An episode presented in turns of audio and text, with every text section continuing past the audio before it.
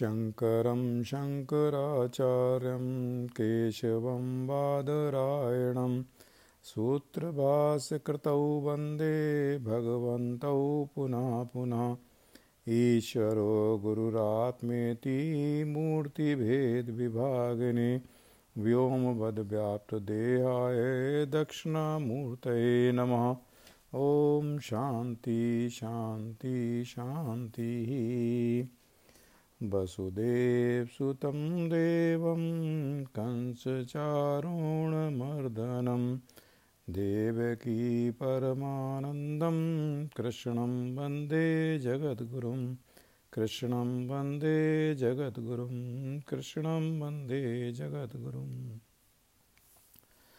भगवान ने गीता में प्रकृति और प्रकृति के गुणों के विषय में अनेकों श्लोकों में हमको बतलाया है।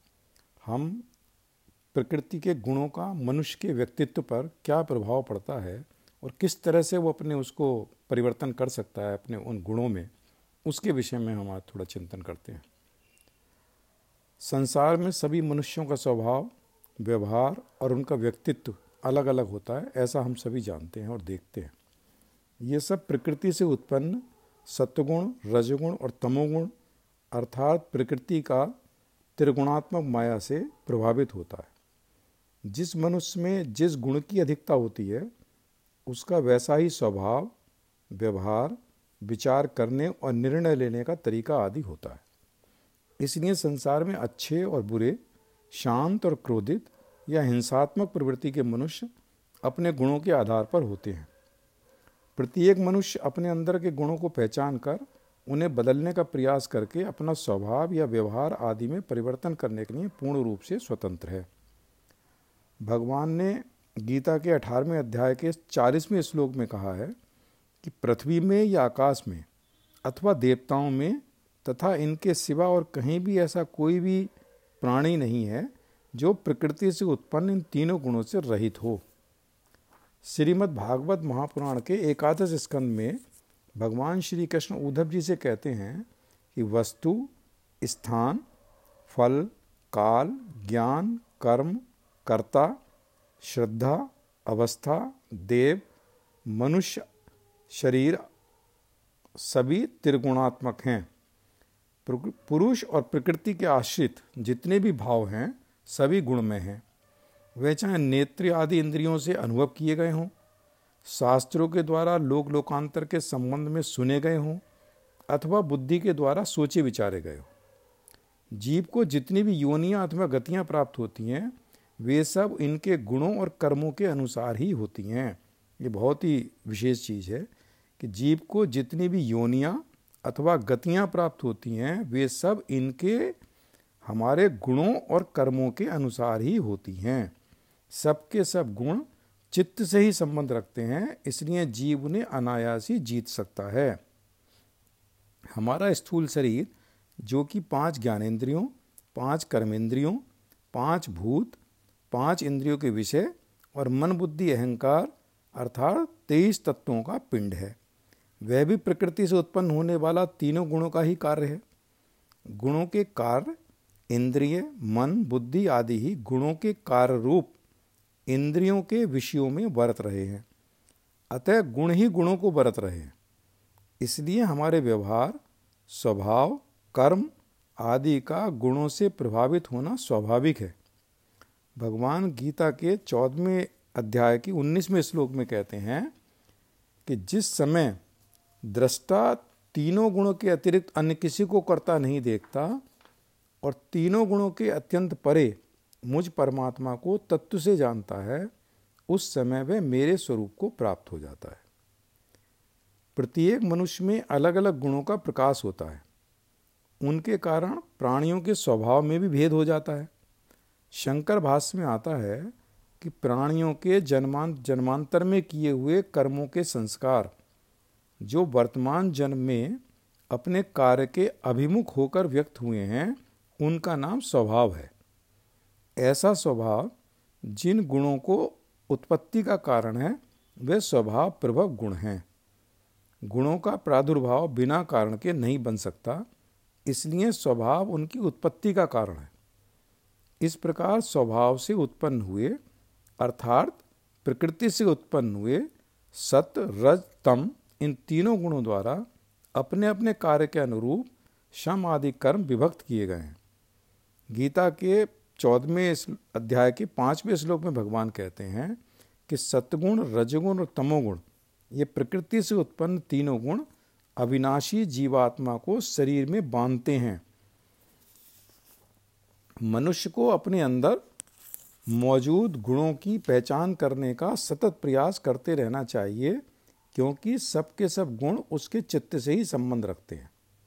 और एक गुण की भी अधिकता या न्यूनता से उसके स्वभाव या व्यवहार में परिवर्तन आ सकता है। अब प्रश्न उठता है कि गुणों के आधार पर मनुष्य को कैसे पहचाना जाए या मनुष्य अपने अंदर के गुणों को कैसे विश्लेषण करे और एक गुण को दबाकर दूसरे गुण को कैसे बढ़ाए ताकि उसका स्वभाव अच्छा बन जाए और उसका उद्धार हो सके। तो श्रीमद् भागवत की एकादश स्कंद में आता है, भगवान श्री कृष्ण उद्धव जी से कहते हैं कि मानसिक शांति और जितेंद्रतिया आदि गुणों से सात्विक पुरुष की, कामना आदि से रजगुण पुरुष की और क्रोध, हिंसा आदि से तमोगुण पुरुष की पहचान करें। सत्व, रज और तम, इन तीनों गुणों का कारण जीव का चित्त है। इन्हीं गुणों के कारण जीव, शरीर अथवा धन आदि में आसक्त होकर बंधन में पड़ जाता है। सत्वगुण प्रकाशक, निर्मल और शांत है। जिस समय वह रजगुण और तमोगुण को दबाकर बढ़ता है, उस समय मनुष्य सुख, धर्म और ज्ञान आदि का भाजन हो जाता है। रजोगुण भेद बुद्धि का कारण है। उसका स्वभाव है आसक्ति और प्रवृत्ति। जिस समय तमोगुण और सत्वगुण को दबाकर रजोगुण बढ़ता है, उस समय मनुष्य दुख, कर्म, यश और लक्ष्मी से संपन्न होता है। तमोगुण का स्वरूप है अज्ञान। उसका स्वभाव है आलस्य और बुद्धि की मूर्णता जब वह बढ़कर सत्गुण और रजगुण को दबा लेता है, तब मनुष्य तरह तरह की आशाएँ करता है। शोक मोह में पड़ जाता है, हिंसा करने लगता है, अथवा निद्रा आलस्य के बसीभूत होकर पड़ा रहता है। जब चित्त प्रसन्न हो, इंद्रियाँ शांत हों, देह निर्भर हो, निर्भय हो, और मन में आसक्ति ना हो, तब सत्गुण की वृद्धि समझनी चाहिए। सत्गुण भगवान की प्राप्ति का साधन है। जब काम करते करते जीव की बुद्धि चंचल, इंद्रियाँ असंतुष्ट, कर्मेंद्रियाँ विकारयुक्त, मन भ्रांत और शरीर अस्वस्थ हो जाए, तब समझना चाहिए कि रजोगुण ज़ोर पकड़ रहा है। जब चित्त ज्ञानेंद्रियों के द्वारा शब्दादि विषयों को ठीक ठाक समझने में असमर्थ हो जाए और खिन्न होकर लीन होने लगे मन सूना सा हो जाए तथा अज्ञान और विषाद की वृद्धि हो, तब समझना चाहिए कि तमोगुण बढ़ रहा है।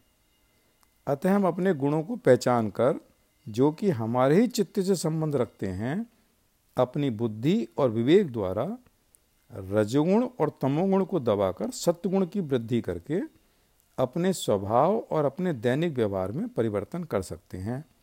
लेकिन ये सब हमें स्वयं के प्रयास द्वारा ही करना पड़ेगा। शास्त्र या विवेकी पुरुष तो केवल मार्ग ही बतला सकते हैं, चलना तो स्वयं को ही पड़ेगा। भगवान गीता के अध्याय, चौदहवें अध्याय में, चौदह और पंद्रह श्लोक में कहते हैं कि जब ये मनुष्य सत्गुण की वृद्धि में मृत्यु को प्राप्त होता है, तब वह उत्तम कर्म करने वालों के निर्मल दिव्य स्वर्गादि लोकों को प्राप्त होता है। रजोगुण के बढ़ने पर मृत्यु को प्राप्त होकर कर्मों की आसक्ति वाले मनुष्यों में उत्पन्न होता है। तथा तमोगुण के बढ़ने पर मरा हुआ मनुष्य कीट, पशु आदि मूढ़ योनियों में उत्पन्न होता है।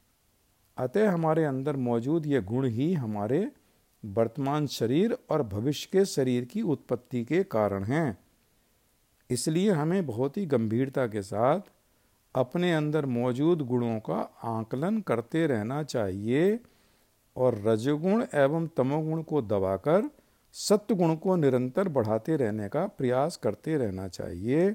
इससे हमारे वर्तमान शरीर द्वारा हमारा व्यवहार भी दूसरों के साथ एवं स्वयं के साथ बदल जाएगा और भविष्य भी सुधर जाएगा। यदि इस शरीर में रहते हुए आज के युग में संभव हो सके, तब चित्त वृत्तियों को शांत करके निरपेक्षता के साथ सत्य गुण पर भी विजय प्राप्त कर लें। इस प्रकार गुणों से मुक्त होकर, अर्थात गुणातीत होकर, अपने जीव भाव को छोड़ देते हैं और मुक्त होकर भगवान से एक हो जाते हैं, जो कि मनुष्य का अंतिम लक्ष्य है। जय श्री कृष्ण, जय श्री कृष्ण, जय श्री कृष्ण।